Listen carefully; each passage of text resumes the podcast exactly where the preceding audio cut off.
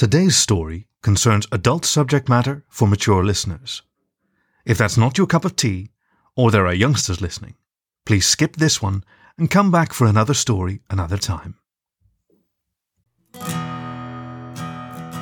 You're listening to The Voice of Dog.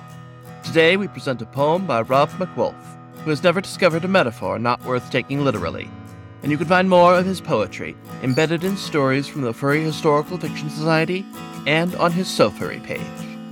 Read by Cross, a composed hyena. Please enjoy Solar Eclipse, Saturday, October 10th. A poem by Rob MacWolf.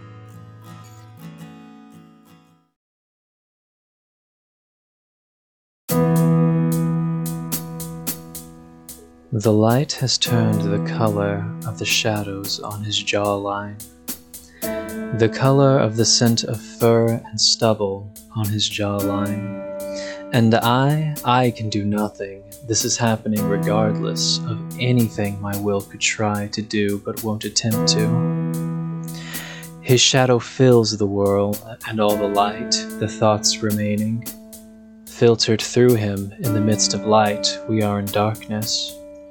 So why should I not kneel? So why not bow my head and worship? Why not rest my grieving eyes beneath his dull gold shadow? So why not taste this moment while it lasts, for just a moment of sunset in mid morning, then let me be his completely? And I do not doubt its sunset. On the moon the sun is setting.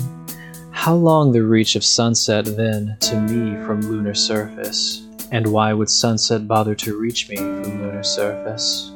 The least that I can do is kneel and bow and taste and worship. A mere matter of minutes till his hand in satisfaction will rest upon my cheek, upon the shadows on my jawline. They say I should not look at him, I will burn out my vision. What profits it a man to keep his vision by not looking?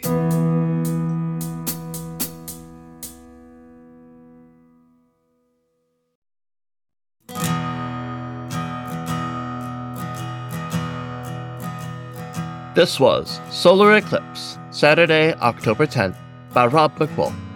Read for you by Cross, a composed hyena. As always, you can find more stories and poetry on the web at thevoice.dog or wherever you get your podcasts. Thank you for listening to The Voice of Dog.